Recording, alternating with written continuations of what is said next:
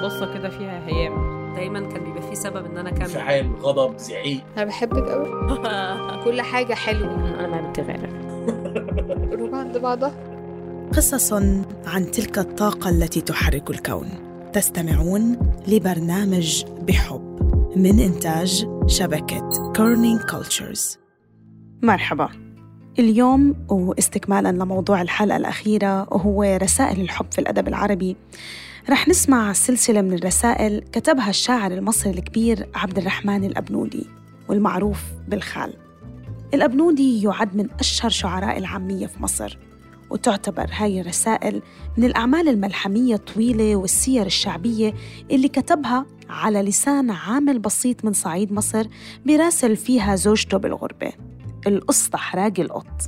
القصة حراجي القط اللي رح نسمع قصته هو عامل بسيط سافر أسوان عشان يشارك في بناء السد العالي، الحلم القومي لمصر في حقبة عبد الناصر. من خلاله رح نتصور حياة العامل اللي دايماً بتنتسى، ومنشوف كيف العلاقة بينه وبين زوجته ضلت تقوى وتقوى في سنوات البعد من خلال هاي الرسائل. بس اليوم مش بس رح نسمع قصة حراجي وفاطمة، رح نسمع كمان قصة حب وعلاقة مميزة تانية، إصرار على التواصل وإكمال المشوار وحفظ الإرث الأدبي والثقافي. بهاي الرسائل رح نعرف قصة وعلاقة مميزة بين كاتبها الشاعر عبد الرحمن أبنودي وبنته آية. خلونا بالأول نتعرف على ضيفتنا في حلقة اليوم.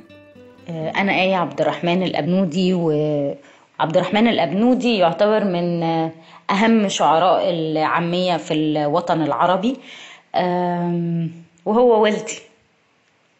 من وإحنا الصغيرين أنا وأختي نور كان عبد الرحمن الأبنودي ووالدتنا نهال كمال كانوا بياخدونا للأمسيات الشعرية لما هو كان بيقول شعر، فإحنا ارتبطنا بالشعر في سن صغير جدا، وكنت بتناقش معاه في شعره وفي أغانيه. لما كانت تيجي مثلا أغنية هو كاتبها أقول له أنت إزاي جبت الوصف ده؟ يعني أنا مثلا فاكرة كان في مرة قلت له على أغنية اسمك عدوية يا صبية ورموشك شط، وأنا طول عمري غريب في المية بتشال واتحط. فيعني قلت له يعني إزاي إزاي جبت اسم عدوية ده؟ فقعد يحكي لي قصة إن هو كان عند أحد الملحنين وكانت البنت اللي بتشتغل كان اسمها عدوية، فسألتها اسمك ايه؟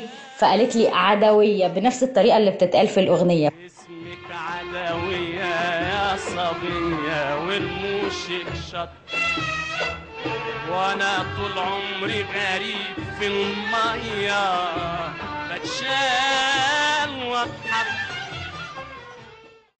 هو كان دايما آه عبد الرحمن الأبنودي بيتهمني أنه أنا ما بحبش الشعر وما بقراش شعره، ف... فكان دايما يقعد يقول قدام الناس دي, دي آية كان نفسها باباها يطلع صاحب أجنس عربيات، هي ملهاش في الشعر ولا يعني فارق معاها أنا مين ولا بعمل إيه. ففي مرة قلت له على فكرة بطل تقول كده قدام الناس لأن أنت بتحرجني و... وأنا حافظة شعرك. قلت له قصيدة من أهم قصايده هي قصيدة القدس، كانت من ديوان الموت على الأسفلت، والديوان ده كان بيتزامن مع مولدي. فاستغرب جدا طبعا ان انا حافظه القصيده، وقال لي خلاص انت بعد كده هتقولي معايا في معرض الكتاب. فمره فعلا رحنا معرض الكتاب وكان عنده طبعا أمسية، فقال لي ايه اطلعي قولي القدس. طبعا انا كنت خايفه جدا وده كانت اول مره اقول فيها شاعر وكده، فكان بالنسبه لي الموضوع مرعب. فقلت مرة ومرة خلاني أقول برا مصر برضو كده، وبعد كده جيت قلت له لا أنا مش مش حابة، يعني خلاص أنا أثبت لك إن أنا بحب الشعر وإن أنا بقدرك كشاعر، فلو سمحت أنا مش مش هقدر أقول خلاص. هي جوابات لسطى حراجي القط العامل في السد العالي، كتبها الخال عبد الرحمن الأبنودي على لسان حراجي القط وفاطمة أحمد عبد الغفار.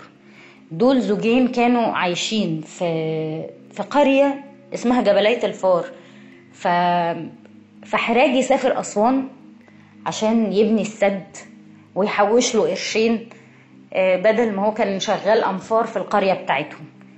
فالرسائل دي رسائل بتتناول قضايا وطنية، بتتناول حب وشوق بين زوجين.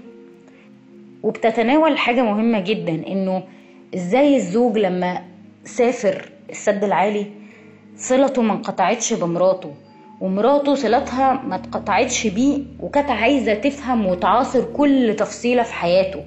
وده يعني يعني قد ايه حتى لو الازمان مختلفة، حتى لو الاماكن مختلفة، علاقة فاطمة وحراجي ببعض يعني بتبين من خلال الجوابات دي انه الحب والود والرحمة اللي كانت ما بينهم استمرت حتى مع وجود فاطمة في جباليه الفار وحراجي في السد العالي ست سنين بعاد عن بعض.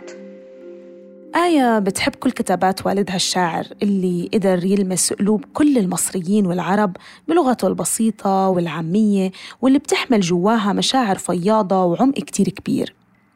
جوابات أو رسائل الأسطى حراجي القط صار لها مكان كتير خاصة في قلب آية، تحديداً في الفترة اللي مرض فيها أبوها في عام ألفين وخمستاشر وبعدها توفى. بعد ميلاده الأخير دخل في غيبوبة. أنا كان نفسي أسمع صوته، وهو ما كانش حابب إن إن هو إن إحنا نشوفه وهو بيموت أو كده، يعني هو كان موصي والدتي بده، فأنا ما كنتش بشوفه وما كنتش بسمع صوته، فكان وحشني. فقعدت أسمع جوابات الأسطى حراجي القط العامل في السد العالي ليل ونهار لغاية لما تقريبا حفظتها كلها. هو كان طبعا ليه طريقة استثنائية في الإلقاء، فأنا وأنا بسمعه كنت بحس إن هو موجود قاعد جنبي، وببقى شايفة صوره وهو بيتكلم، وأتخيل إن هو حراجي اللي في أسوان في دنيا بعيدة، وإن أنا نفسي أشوفه وأروح له و... وأكلمه نفس الكلام اللي فاطمة كانت بتقوله له، اللي هي فاطمة فاطمة أحمد عبد الغفار اللي هي ظهرت في الجوابات. فالبعد والشوق والعلاقة اللي كانت بينهم هو ده اللي أنا يعني بحسه تجاهه، و...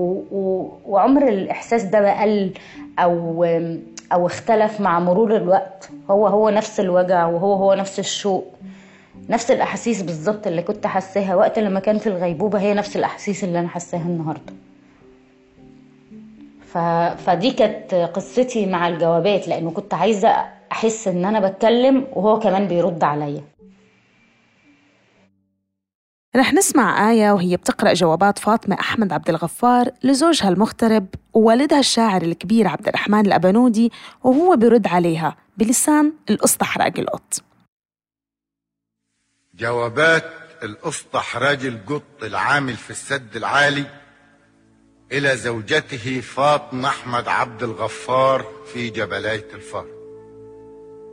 الجوهرة المصونة والدرة المكنونة زوجتنا فاطمة أحمد عبد الغفار يوصل ويسلم ليه في منزلنا الكاين في جباليه الفار. أما بعد، لذا كنت هودت كسوفي على التأخير والله ما كنت حخط بيدي حرف. سامحيني يا فاطمة في طولة الغيبة عليكم، وأنا خجلان، وأقول لك يا زوجتنا أنا خجلان منكم من هنا للصبح. شهرين دلوقت من يوم ما عينيك يا فاطمة بلت شباك القطر، لسوعت بدمعك ظهر يدي. لحظتها قلتلك قبل ما أوصل هتلاقي جوابي جاي، نه نهت وقلتيلي بعتاب النبي عرفاك كذاب نساي وحتنسى أول ما حتنزل فصوان. ما عرفت ساعتها يا مرتي أضحك ولا أبكي، ما عرفت ساعتها إذا كنت بعوز القطر يوقف ولا يولي. حسيت بعينيك يا فاطمة بتقولي وتسكت وتقولي، حسيت واليد بتخطفها يد الجدعان، بالقلب في جوفي ما عارف إن كان بردان دفيان. والبت عزيزة والواد عيد جناديل في الجوف، زي ما بتضوي بتجيد، والقطر اتحرك وقليبي بيتنجل من يد الايد. اتدلدلت بوسط من الشباك، خدي بالك من الولد راعي عزيزة وعيد. والقطر صرخ ورمح لكأنه داس على بصة نار، ولقط الحس قريب قد ما كنت بعيد. قلبي معاك يا حراجي هناك في صوان، ورميت نفسي وسط الجدعان وبكيت. وبلدنا اللي كنا بنمشيها في نص نهار كان القطر في لحظة فاتها بمشوار. سامحيني يا فاطمة على التأخير، ولو الورقة يا بنت الخال تكفي لأعبيلك بحر النيل والله بكفي. كلام وختاما ليس ختام، ببعتلك ليكي والناس الجبلاية والبت عزيزة والواد عيد ألف سنة. زوجك لسطى حراجي. ملحوظة اكتبي على المظروف أسوان، زوج الغالي لسطى حراجي القط العامل في السد العالي. أسوان، زوج الغالي لسطى حراجي القط العامل في السد العالي. زوج حراجي، فوصلنا خطابك، شمينا فيه ريحة الأحباب، ربنا ما يوري حد غياب. طب مش أول مرة البسطاوي يخط عتبة الدار؟ عمرنا يا حراجي ما جالنا جواب. النبي ساعة مرزوق البسطاوي ما نده كده، زي ما كون دجت في حشايا النار، زي ما كون العمر بيزدج بعد ما كان كداب. اتأخرت مسافة كبيرة كبيرة علي، عارف فاطمة يا حراجي لا ليها عايل ولا خي، ليه تتأخر كده يا حراجي؟ طب والنبي وكأنه ورقتك دي أول جنديل يتهز في جوف الدار، أول ندع الضو، الدار من غيرك يا أبو عزيزة هو، وعزيزة وعيد من غيرك يا حراجي زي اليتامى في العيد. الواد على صغره حاسس بالغربة وبالبعد، ولا عاد حتى بيطلع يلعب في الجماري مع الولد، اطلع واخش اطلع واخش الجاه غيمان زي اللي محروق له دكان، ويقول لي فين يما اسوان، وابا سابنا ليه يما ما يمكن زعلان. شهرين يا بخيل، ستين شمس وستين ليل، النبي يا حراجي ما طول قلبك لقطع بسنان الحته الجاسيه فيه. كل الجبلايه تسلم فردا فردا، من الحج طلب حامد لعيلة بيت علي سعد. وإن شاء الله يا حراجي ما يوريني فيك يوم، وإن شاء الله تكون اتعلمت ترد جواب، وما دمت احنا رسينا على العنوان والله ما هنبطل بعتان. مفهوم؟ أسوان، زوجي الغالي لسطى حراجي القط العامل في السد العالي. زوجتك فاطمة أحمد عبد الغفار، جباليه الفار.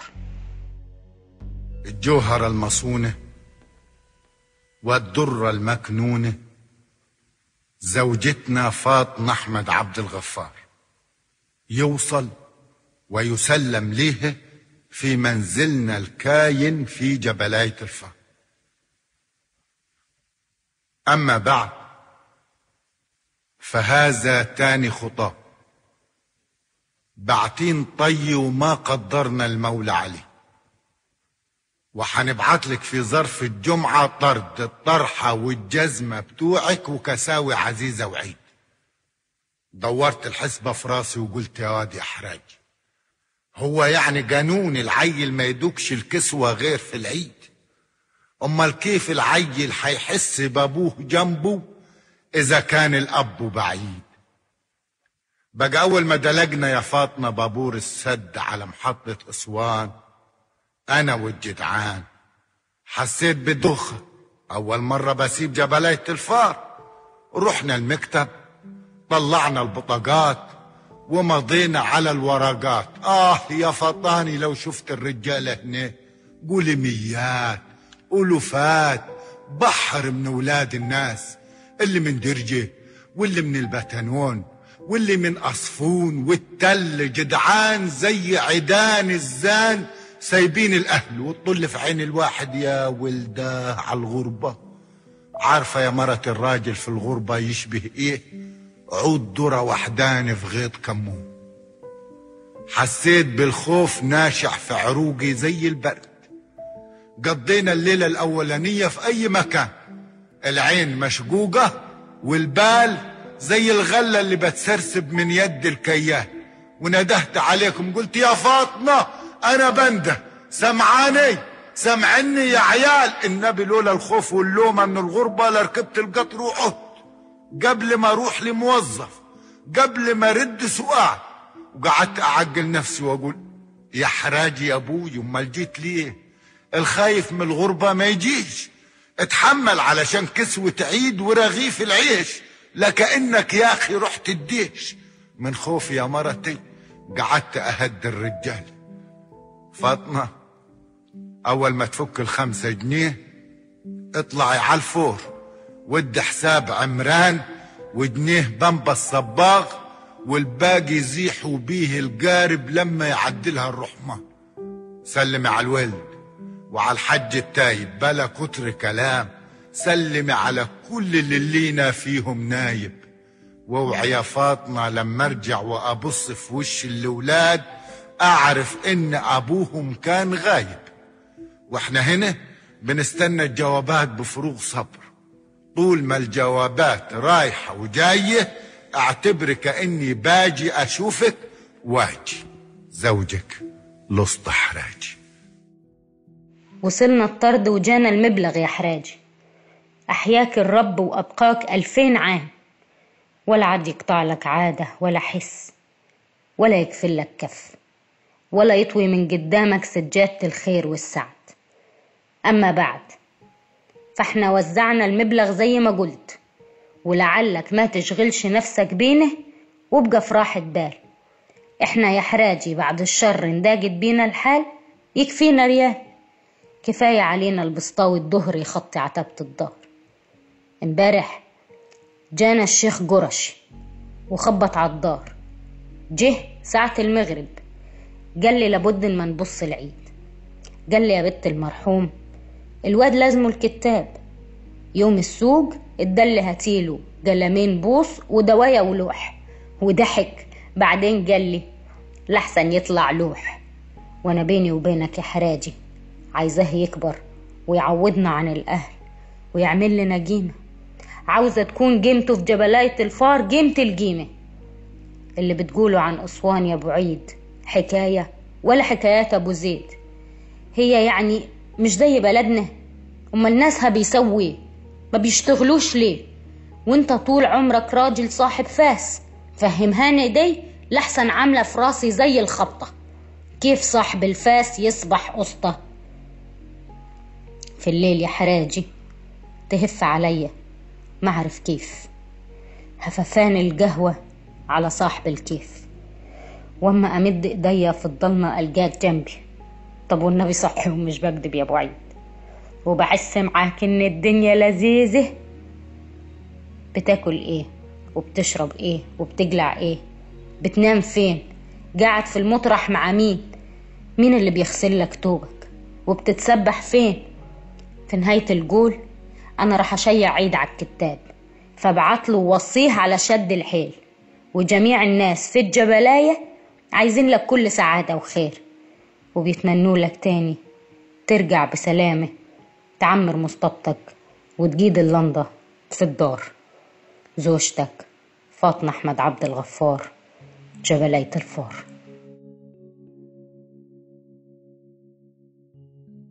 هاي الحلقة من بحب من إعداد هبة عفيفي وبدعم تحريري من طاقم الفريق العربي، والتصميم الصوتي كالعادة لمصمم الصوت محمد خريزات.